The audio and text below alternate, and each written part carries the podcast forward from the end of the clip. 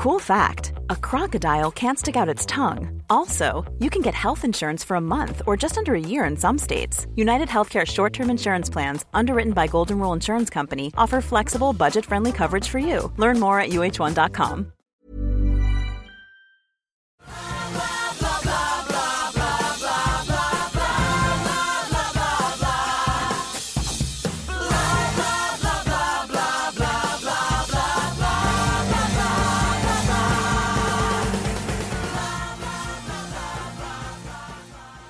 Hi, everybody. Welcome to the Billboard on Broadway podcast. I'm your host, Rebecca Milzoff, features editor at Billboard and Broadway expert here. So back in two thousand six, for many of us musical fiends, the sense of what was possible on Broadway changed completely when a show called Spring Awakening opened. It was a game-changing production in so many ways, but one of the most important was in its score, which fused rock and folk styles beautifully and seemed somehow like the most natural way for the characters, a bunch of nineteenth century German teenagers, to express themselves. What was most surprising was the composer himself, Duncan Sheik. He was a newcomer to Broadway, but not to writing music. If you grew up in the nineties, you know Sheik from his days as a kind of heartthrob singer-songwriter who had a Hot one hundred top twenty hit with Barely Breathing. But thanks to Spring Awakening and the great deal of work he has done in the theater since then, that's really no longer the first thing that comes to mind when you hear Sheik's name. Uh, he's become really one of the most talented composers in the realm of contemporary musicals right now, and that includes his latest project, The Secret Life of Bees. It's an adaptation of the best-selling Sue Monk Kidd novel, which was also turned into a movie, and it is playing right now in a major off-Broadway production at the Atlantic Theater Company.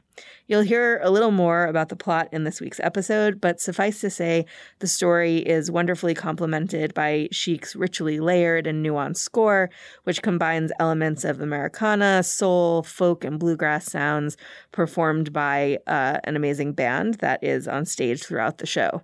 Sheik came to Billboard on Broadway this week to talk all about it and his career in the theater, along with two key members of the show's team, uh, lyricist Susan Birkenhead and actor Eisa Davis. For the first time I will have a say about who gets to run the U S A when I sign my name. Her mama and her mama too, and what they never got to do, gone sign. I'm Susan Birkenhead. I'm a lyricist. My name is Eisa Davis, and I play June. Uh, I'm Duncan Sheik, and I'm the composer. Yay. Well, I'm excited to see all of you. Um, so I think that just to start, this is a story that is sort of deceptively complex. Um, and when, when I find myself describing it to people, I often find myself a little bit at a loss for uh, clear thought. So I would love to hear any of you who actually are involved in it sort of tell a little bit about what the story itself is to begin with. Do you want me to begin? Sure. You're the wordsmith. Come on, do it. You're tell us. Lady. Well, it, it um, it's the story of um, the story begins on the day that the Civil Rights Act was signed by Lyndon Johnson. The story begins with a young girl named Lily Owens, who um, has been motherless since she was three years old. Her mother died under somewhat mysterious circumstances. Um, she's been living with her father, who is abusive, and um, a young woman who was hired, who was at first working in the peach orchard for him and was brought in to take care of Lily when she was very young. A woman named Rosaline, who was also quite young. I think Rosaline is twenty, twenty-one, something like that. In our version. In our version, yes. Rosaline sets out to go and sign her name to register to vote for the first time. And she's wildly excited, and Lily wants to go with her, and they set out to do it. And they're stopped by some really horrible men, um, horrible racists who say, you know, where are you going? And uh, when she says, I'm going to go sign my name, going to go vote, they try to block her way. And um, it winds up with them saying, bet you can't even spell your own name. And she spells her name and then spills some snuff juice over the shoe of one of the men. And they beat her up. And she's taken away to jail. And Lily, I'll try to make this fast. uh, Lily um, No spoilers, Susan. Just like, just, just, just. Okay. Oh, God. That's a lot of pressure. Uh, Lily's father um, attempts to keep her from going to help Rosaline, but she runs away, uh, goes to the jail, frees Rosaline, and they set out on this adventure. Eventually, they wind up at the home of three women who are beekeepers um, and who take them both in, and their lives are changed by this. Yeah. Yeah. And I'm I play one of the sisters uh, at the house where Lily and Rosaline end up. And um, something that's – it's interesting when you ask about what the story is and the complexity of the story, because the story very much is about race. It's very much an allegory about how race is um, handled in a fantastical way and also in a very real way. Um, and so Lily, the young girl, is white and Rosaline is black. And um, they both find this sense of home um, in this house where my oldest sister, August, who keeps bees, and my younger sister, May, who is pretty much the cook and the empath of the house, and I'm a history teacher. Um, they so both you're, you're find the, you're the Donish character. I'm the, the Donish, Donish character. character. Yes, I am. I am of the books, but we all are. I mean, there's actually a really lovely scene where we're all just sitting out on the porch reading books, and and I actually don't know that I've seen that image very often. Um, when it comes to representation of black women. Um, so so in some ways, when I think about the story, I think about um, it's it's less about what happens and it's more about the way, the different ways that um, both black women and a young white girl and the white men in the show and the black men in the show, how we all deal with the pain and injustice of racism, of gendered racism. Mm-hmm.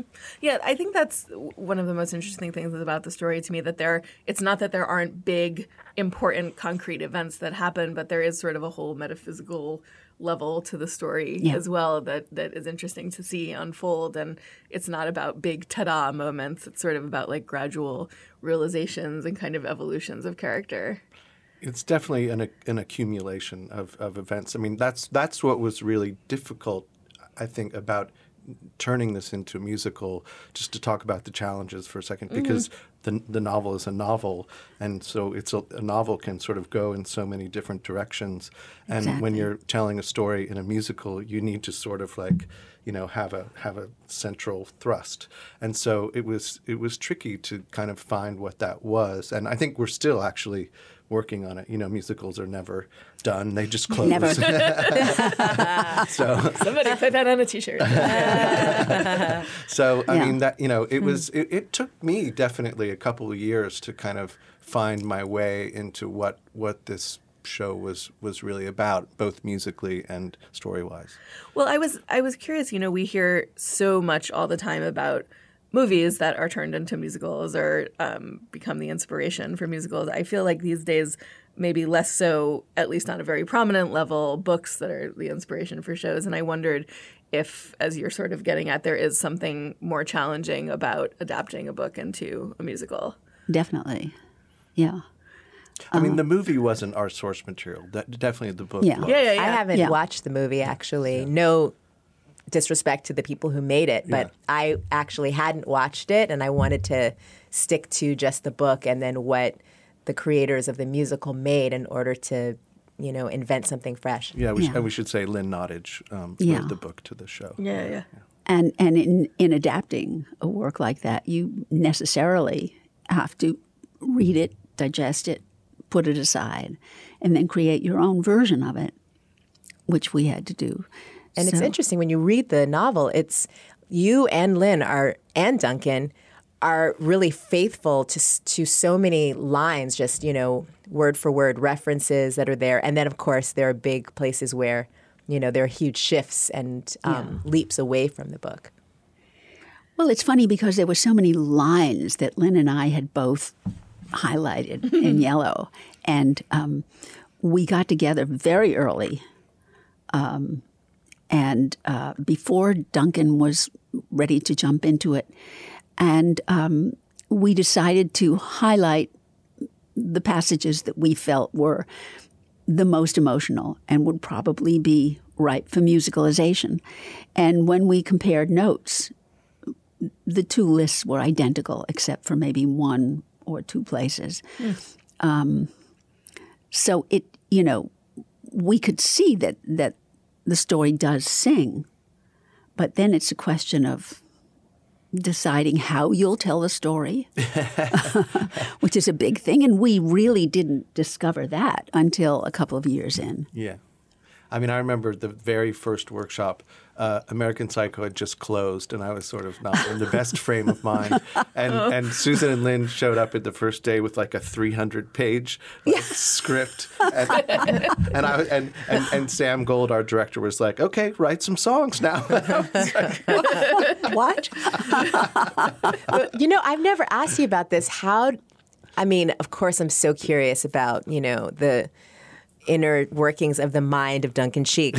Like, how did you become inspired? I mean, you had this list of moments that might be mus- musicalized, and I'm sure you had your own thoughts about what felt like it needed to lift into song and be told in the way that only music can. Mm-hmm. But how did you actually decide, like, oh, I want this to be this particular, like, kind of talking to this particular kind of pop genre or right. this? Mm-hmm. Well, it, I mean, it, it was... A- mostly character driven, you know, obviously, um, uh, you know, a character like Zach, who's like, a, you know, a young, um, a young guy in the mid sixties is going to be wanting to listen to sort of pop R and B stuff, you know, and that's going to be right. sort of his genre. Mm. Um, Lily, you know, coming from this, you know, more sort of rural, Um, almost Southern Gothic uh, kind of place um, and, and atmosphere. She's going to have a more sort of rootsy Americana sound. Mm-hmm. Um, and then the sisters,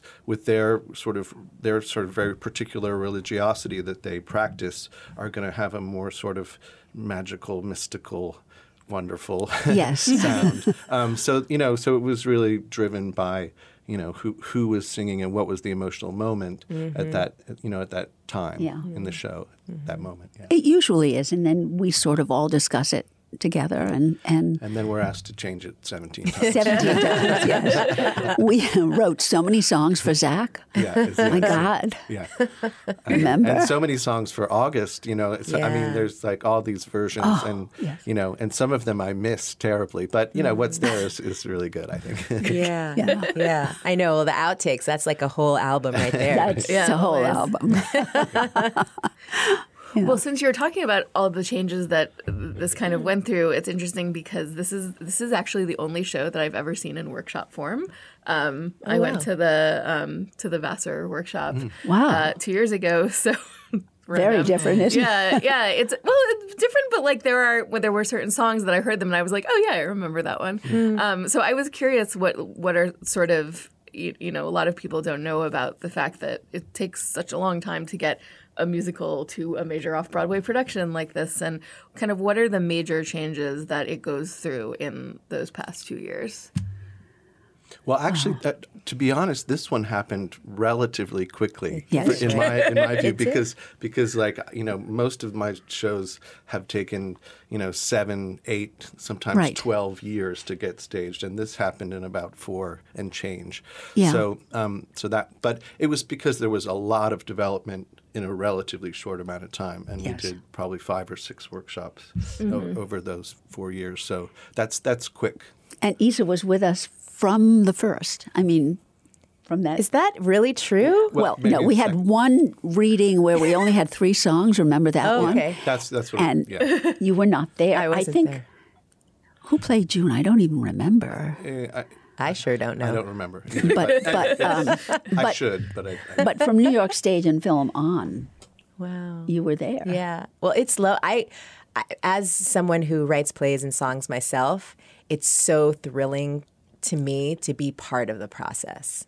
I love being able to think about things dramaturgically and think about what the whole of the piece is doing, you know, thinking through the lens of my character, but also thinking about what the impact that the entirety, you know, of the concept has mm-hmm. um, both emotionally and intellectually, you know, on an audience. Yeah. And yeah. at the risk of blowing smoke, Eisa does such an incredible job of navigating this kind of this character who could seem in the wrong hands like really brittle and kind of annoying, but she's like so lovely and hilarious in her own way. She serves and, a lot of faces, I was going to say. What'd you say? Of, you serve a lot of faces that are really enjoyable. Yeah, that's funny. There's a lot of like good side eye. And yeah, it's really great. Yeah. Oh, no, that's so kind to hear. Because, you know, it's funny. I don't think I ever thought about the character as someone that people would not like until we started doing these shows.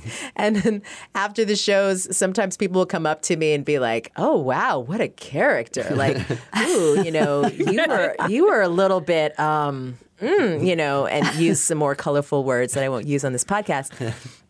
But I, it never occurred to me, you know, and I think it's really interesting. I mean, I think that the reason why, I think it's very specific, the reason why people don't like her um, is because she very much names race, and she very much says that Black lives are as important as white lives. And that's hard for people to take of any race. It's still yeah. like a hard thing for people mm-hmm. to hear. Mm-hmm. Yeah. yeah, completely. I was going to say, like, I'm so happy you're here today, Eisa, as a longtime fan of yours, but also I think your perspective is so interesting as someone who is a very accomplished writer um, as well as actor. And I'm I'm curious, you know, since you uh, you don't have a traditional career in terms of just acting, acting, acting. Oh, no. Like, what what makes you decide, like, I'm really going to commit to a show like this? This is a show I want to be acting in, as opposed to spending your time doing any number of other creative things. Um, Duncan Sheik, Susan Birkenhead, Lynn Nottage, Sam Gold. That pretty much, you know, made me decide to do this project. Aww. Because... I mean, and, and when I first arrived for Vassar, I hadn't read the book. I didn't know anything about it. I just, you know, knew who this team was and thought, of course, I want to just be part of this. And then here I still am, which is really great. But that larger question you're asking, I think this is something that Susan and Duncan and Sam and Lynn would, um, and all the actors in the cast, um, have to answer, right? Which is, you know, what are the things that you feel you need to do as an artist? And then also, what do you need to give as an artist to the historical moment that we're in? Mm-hmm. And that that is what can guide your choices. You know, what's what are your values, you know? Um, and for me, I really love being part of other people's visions of the world, as well as trying to make my own. And um, and I both of them feed off of each other. Mm-hmm. Yeah. Well, I was going to say that, you know, obviously there are a lot of things about the story that make it feel politically relevant right now. But almost aside from that, it's I mean, it is very refreshing still. Um, not, not that it should be anymore, but still to see a show that is, is really about female relationships and female friendship. Yes. And um, the the men are are great and enjoyable. But like when they come on stage, you're almost sort of like, but I, I'm interested in like that whole little like coterie. Um, like it, it's it's nice to see the women really be at the center of the story and um, and be the most compelling part of it. It is. Yeah. And yeah, I, do, I actually think there's some places where there's too many men in a row, and we need to, you know, that's another thing we need to kind of figure out structurally and, and, and make it make yeah. it more, you know, clear what the thrust is. Like like physically on stage next yeah, to each other. Yeah, exactly. Well, like three, you know, three guys moments in a row, you know, at the end of the show. I don't know. I don't mm-hmm. want to get too much into the weeds with it, but I think there's some stuff we need to we need to mess around with. We also have the most amazing group of women. And every time I go back to see the show, and I sit there and I, you know, and just drink it all in. It's it's phenomenal. Yeah, I mean the cast and the band, I should say, but the yes. cast especially. And we have women in the band. We got too. so lucky yeah. with with the people, you know, LaChanze and, mm-hmm. and yeah. Anastasia. I mean, I need to say more. Like, yeah, yeah. I mean, the cast. We all love each other so much, and I think what you're saying about the men feeling in some ways incidental. Yeah. You're sort of beside the point. You know, it's just like, oh, sure, like you're they're the love interests, right? As opposed to the women feeling that way. Mm-hmm. Um, and but they all know that. All of the actors know that they're there to support the women. And that's actually really beautiful to be part of that kind of ensemble. That's really smart. I never thought of it that way, but it is reversed. It's like the yes. men sort of become, you know, they're the objects in some way as opposed to the women. You know, yeah, right? And sometimes they're the very... you know, persistent objects, like right, yeah. the guy who keeps coming after me. I'm like, dude, I'm trying to do something here, and yeah. you keep coming after me with these marriage proposals. It's very funny. Well, I, I wanted to talk a little bit about sort of the the, the mu- music being, like, right in the middle of the staging the way it is. Like, it, it clearly feels appropriate to the sort of sound of the show. To it, it almost feels kind of like a little bit of a hootenanny sort mm-hmm. of atmosphere.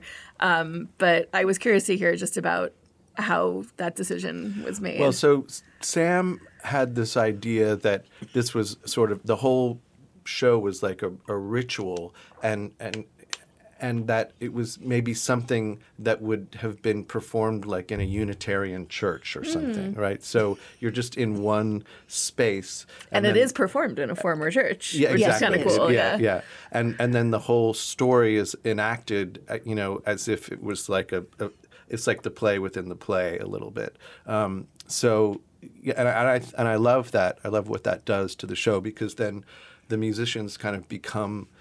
you know, part they they become actors in a way, and and mm-hmm. it's great to see and hear them, you know, that that clearly. So um, I love the integration of that very much. Even when you have a band on stage and they're like back in the corner or like in the back of the space, you know, it's not that interesting. People do that all the time, but to have them surrounding the whole space is really cool. Mm-hmm. And I don't know. Am I allowed to gush about this music that you all have made? Because these songs are incredible. I mean, these Thank songs you. Are incredible.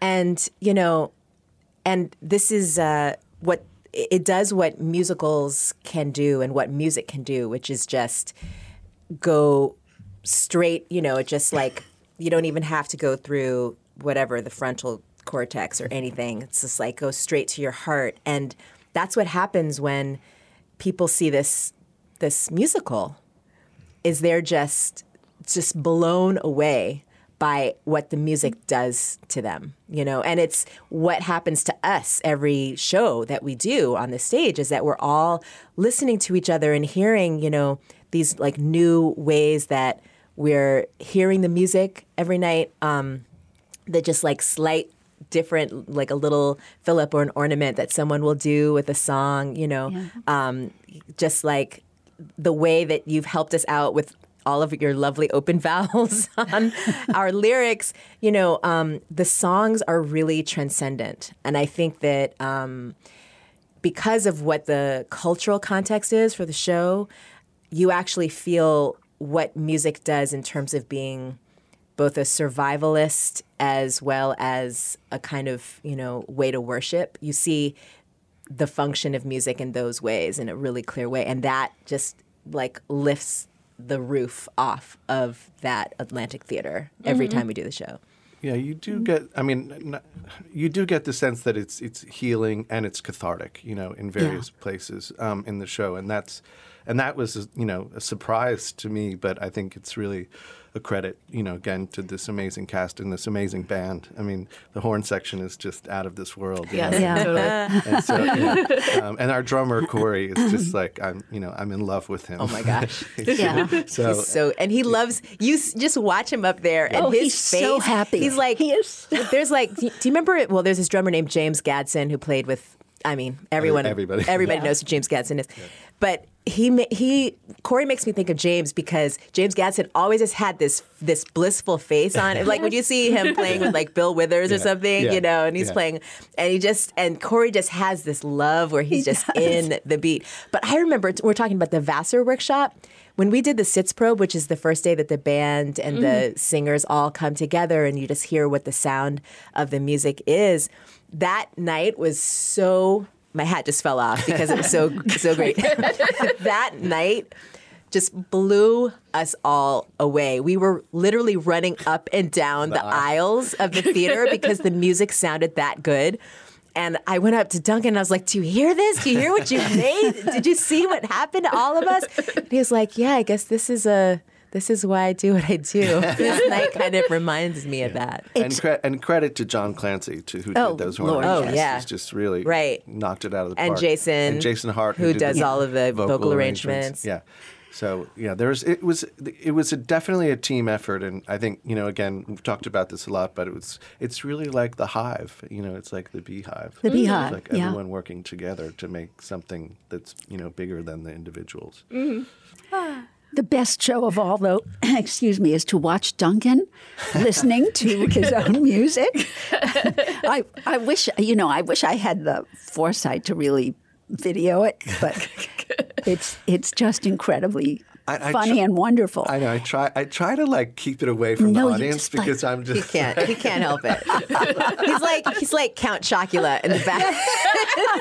He's just like, we'll see him on me on stage, and he's just like back there waving his arms, yeah. gesticulating like he's conducting like at the La Scala or something. Wow. I know, it's really embarrassing. I'm sorry. No. Would you? I was. I was actually wondering when I was watching the band on stage. Like, would you ever play like in the band? Of uh, so, so my, my previous show was Alice by Heart um, yeah. over at M C C, and and uh, Jason Hart called me. He was emceeing that as well, and he called me one morning, like at nine in the morning, and he said, Um, we've lost a guitar player for the matinee. Can you come in? And I was like, Jason, I've played a thousand shows in my life, but I've never played in a pit band of, of, of a of a you know a, a theater piece. So I've never done it before. He's like, well, it'll be fine. So I like ran over to the theater and like relearned all the parts. I mean, I wrote them in the first place, but they're all in different keys. And like you know, once mm, we yeah. got the show, so I like relearned everything and played the show. And then I was like, oh, I can't believe I made it through that. Harrowing. But that's the only time. I've only ever done it once. That's so yeah. funny. And the the pit for Alice by Heart was sort of like up high, yeah, right? Yes. So yeah, could yeah. anybody even see that you were no, in there? No, I doubt it. Thankfully. Well, I, how did the partnership of the two of you come together in the first place? Because, I mean, Susan, you've been working in the theater for a little while. Yes. How did the, the match get made? Well, uh, when they first put this together... Um, and uh, Lauren Shuler Donner, who was, I, I suppose, the producer who got the rights in the first place, said, and who should we have to write the music? And I... They have, said Adam Gettle. No. I love Adam's music, but I have been such a fan of Duncan's music. Ooh. Such, I mean, I literally went crazy when I saw um, Spring Awakening and um, and just loved his music ever since. I even remember when you and I did, each did a song yeah. in, in that uh, other off-Broadway thing, which shall go nameless. Yeah. And I heard they we were all invited to a dress rehearsal, and I they didn't have a program, but I heard this song and I heard the music, and I turned around and I said, Duncan, that's yours, isn't it? And he said, yes. Yeah, she called it. um, So, and, and that was a really easy call because Sue Monk Kidd, who wrote the novel, mm-hmm. said, oh, I love Duncan Sheik's music. He's a South Carolina boy. And she apparently listens to his music all the time. So that was... Well, I think it was her, her daughter had had the first record or something. So, yeah, really? She was in her yeah. house a lot, you know, which I apologized for. You know. and, and the other producers loved the idea. And so... And to our delight and surprise, he said yes.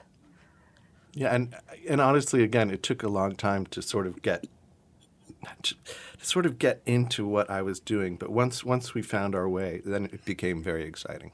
Wait, I want to know more about this whole arranged marriage. So you suggested Duncan, and then how did Lynn and Sam get involved? Well, Lynn was Lynn at was this involved. meeting with me. She, oh, oh, okay. Lynn so and Lynn, I, Lynn and I have been friends for about twenty years, right? And you, you're working on other things so, together, and well, w- that was we after always the thought, fact. Wouldn't it be nice to work together? Mm-hmm. Um, it was my agency that represented Sue Monk Kidd and my agent who first sent me the book. I see. And as soon as he said, "Who do you think should do the book?" it was a no-brainer. Right. Right, right, um, right. And as soon as Lynn read the book, she said yes. So oh, great. There we were. And then, and then I Duncan. And then in. we yeah. decided, and she was all for Duncan's music. She loved his music as well. Yeah, and I, Yeah, and then and, and then when when I found out that Sam Gold was interested, I was really excited because I'd been a big fan of his for yeah. a decade, and right. and I tried to get him to work on something before, and he sort of passed on it. So I was like, oh, great. Well, now I'm finally going to get to work with Sam. Well, I think he told us at the first time we met with him, he said, you know, people asked me to do musicals. I really didn't want to, but... Yeah. He, yeah, was he did all right with Fun Home. Yeah, he so. did okay. He did all right with Fun Home. Yeah. yeah. yeah. No, and what I'm realizing, too, is that I guess, Susan, you're the only one that I hadn't worked with before. Because I'd worked yeah. with Duncan on a show. I'd worked with Lynn as a writer on She's Gotta Have It right. on Netflix. And then also I'd been in her Intimate Apparel, and we just, you know, yeah. and did tons of workshops of her, of Fabulation, and then I did one small thing with Sam as well um, at Encore City Center, like off center, when they yeah. first started that whole thing. But I'd never gotten to work with you, and now, I I... now I know this this vet. this, so, is the, this is the tangled web of how musicals come together. Very, very tangled web. Yeah. So. That's so funny.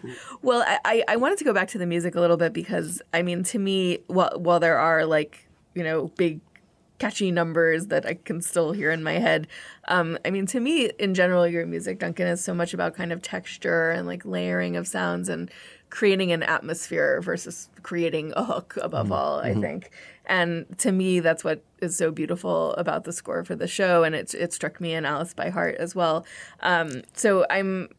We talked a little bit about the sounds that were kind of your starting place, but I would love to hear a little more about that because mm. I remember I spoke to you two years ago and you were like, I'm listening to a lot of Kendrick Lamar right now. And I was like, tell me more. Yeah, I mean, uh, that that's a recent development. I wouldn't say, well, I guess there's a little bit of overlap because Kendrick definitely draws from historical sounds, whether it be jazz stuff or, you know, or R and B, and, and, and he uses real instru- instrumentation in a really creative, great way, and he fuses genres in a really great way. Mm-hmm. So, but I, don't, I wouldn't say he was a specific influence on me in this show, um, although I do love him. Uh, um, but yeah, so I mean, I grew up in South Carolina, and I grew up sort of adjacent to a lot of Gullah and Geechee um, communities, and and so I, I feel like maybe some of that seeped into my pores mm. in some way, and so that gave me a little bit of a, a starting place to kind of create the, certainly the music of the sisters and the sort of r- the rituals, um, the ritual music that happens within the larger ritual that the show is. Um, so that that was really useful. And then, you know, I I play anything that has frets or keys or that you hit. I don't play any. I don't. I don't play anything that you bow or you blow. So, but so how that, long have you been working on that one? it's, in my, it's on my card. but um, but I will say, like Eisa, in in the matter of three months, like learned to play the cello, which is like extraordinary. Yes, she did. Yes, yes she did. I'm now so, playing at a second grade level. No, no, no. You look hard at home with the cello. Yeah. yeah, so um, so I was very impressed by that. But, you know, it's it's cool to have this amazing horn section, and, and Isa's playing cello at an amazing level, um, given how long she's been playing it. And then, um, but because I play all these other instruments, like the roots stuff is really easy from, you know, whether it's a banjo or guitars or, you know, basses or whatever, that stuff is sort of easy for me to, to kind of come up with. And, you know, even in my own, even though I'm sort of an Anglophile in my own music that I make, I do sort of wander into um, sort of um, Americana and, and blues territory at times. Um, so that was, it's fun. I mean, it's fun to surf around the genres. I mean, you always want to make it your own, but it's fun to like play, take to pull elements from different places. I mean, and there's a you know, there's a precedent for this. I mean, um, not to compare the shows at all, but I mean that's what, you know. Look at Porgy and Bess. Look at, you know, there there are all these shows totally. that, um, that that do that um, in a really brilliant way. So um, so I feel like that's that was my permission. to, I remember the first time there was a meeting of all of us together, mm. and you said, "I'm I'm playing around with sounds in my head," yeah, and. Um, And you also said, I just want you to know, you said to the producers, that this is going to be my voice, my own sounds, not pastiche, mm-hmm. thank God. Yeah, right. And there's another cool thing that happened, which almost by accident, where, and I'll give Jason Hart a lot of credit for this, but there's a kind of like almost twentieth century classical music thing, like a Steve Reich, Philip Glass thing that happens in the interstitial yeah, music yeah. throughout the show, oh, yeah. um, which is really beautiful. The bees, and the sound of the bees. The sound yeah. of the bees. It's really yeah. beautiful. Um, and, and, that, and that actually does a lot of work where... A, Uh, something might be, a song might be really up, and then all of a sudden it fades into this other mysterious sound. And, and so it keeps the show, it kind of keeps the audience on their toes a little bit emotionally, which mm-hmm. I like. Yeah. It's like Southern Gothic minimalism, yeah. right? Yeah, yeah. Rebecca, I have wow. to say. My, my new favorite genre. Yes. But I have to say there really are some hooks in this show. Yeah, oh, totally. I, yeah. I would say that, but I know that, I heard what your point was, that, you know, the texture and the chordal, like, euphoria that you can go into, and, and Duncan's songs is there, but there are some songs that, I mean, all of us, it's like, oh, which song was in your head last night? Mm-hmm. Oh, you know, it was um, fifty-five Fairlane, you know, like that song will get stuck in your head, you know, or songs that have been cut, like Jack Palance, we still sing that song, yeah. you yes. know. It's, it's almost like he like knows pop music. Almost. Uh, we are very happy to have you in the in the theater world for sure. Um, well, you guys, the show is great, and, and thank you for coming today. Thank you so much. Thanks for having us. This was fun.